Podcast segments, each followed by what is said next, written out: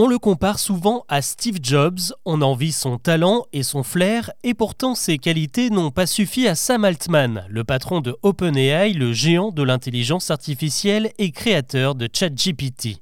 Ce vendredi, le geek visionnaire s'est fait virer de sa propre entreprise par son conseil d'administration et malgré les protestations du principal actionnaire Microsoft, prévenu de la décision seulement une heure avant qu'elle ne soit officialisée. Pourtant, OpenAI se porte à merveille.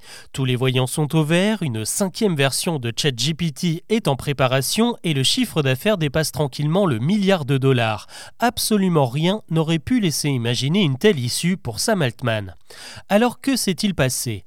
Pour comprendre, il faut dézoomer sur la situation de l'intelligence artificielle, un milieu où tout va très vite. Rappelez-vous que ChatGPT vient seulement de fêter son premier anniversaire.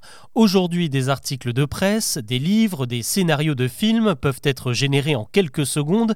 Grâce à l'intelligence artificielle, des frigos sont capables de savoir ce qu'ils contiennent et de vous proposer des recettes, et on diagnostique tout type de cancer en un rien de temps. Mais cette révolution a créé aujourd'hui deux camps. Le premier cherche à pousser l'entraînement des machines au maximum pour explorer toutes leurs capacités et développer de nouvelles applications.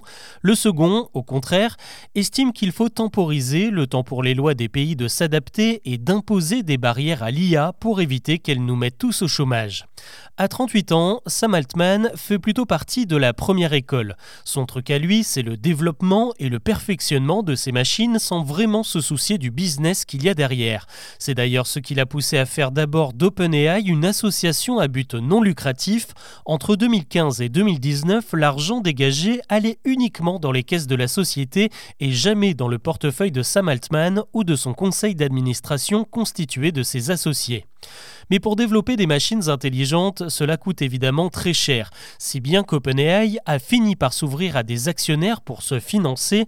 Microsoft a misé 10 milliards dans l'affaire et forcément l'entreprise est devenue lucrative pour rentabiliser ses investissements. Malgré ce changement, la direction d'OpenAI, elle, n'a pas vraiment évolué. Ce ne sont pas les actionnaires, mais toujours le conseil d'administration qui est aux commandes.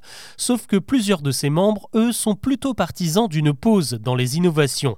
C'est cette divergence de point de vue qui a fini par provoquer l'éviction de Sam Altman, un licenciement politique en quelque sorte.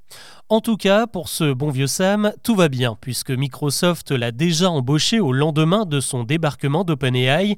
Reste à savoir ce qui va advenir de son ancienne entreprise. Plusieurs dizaines de salariés fidèles à Altman ont annoncé leur envie de le suivre et de quitter le bateau OpenAI.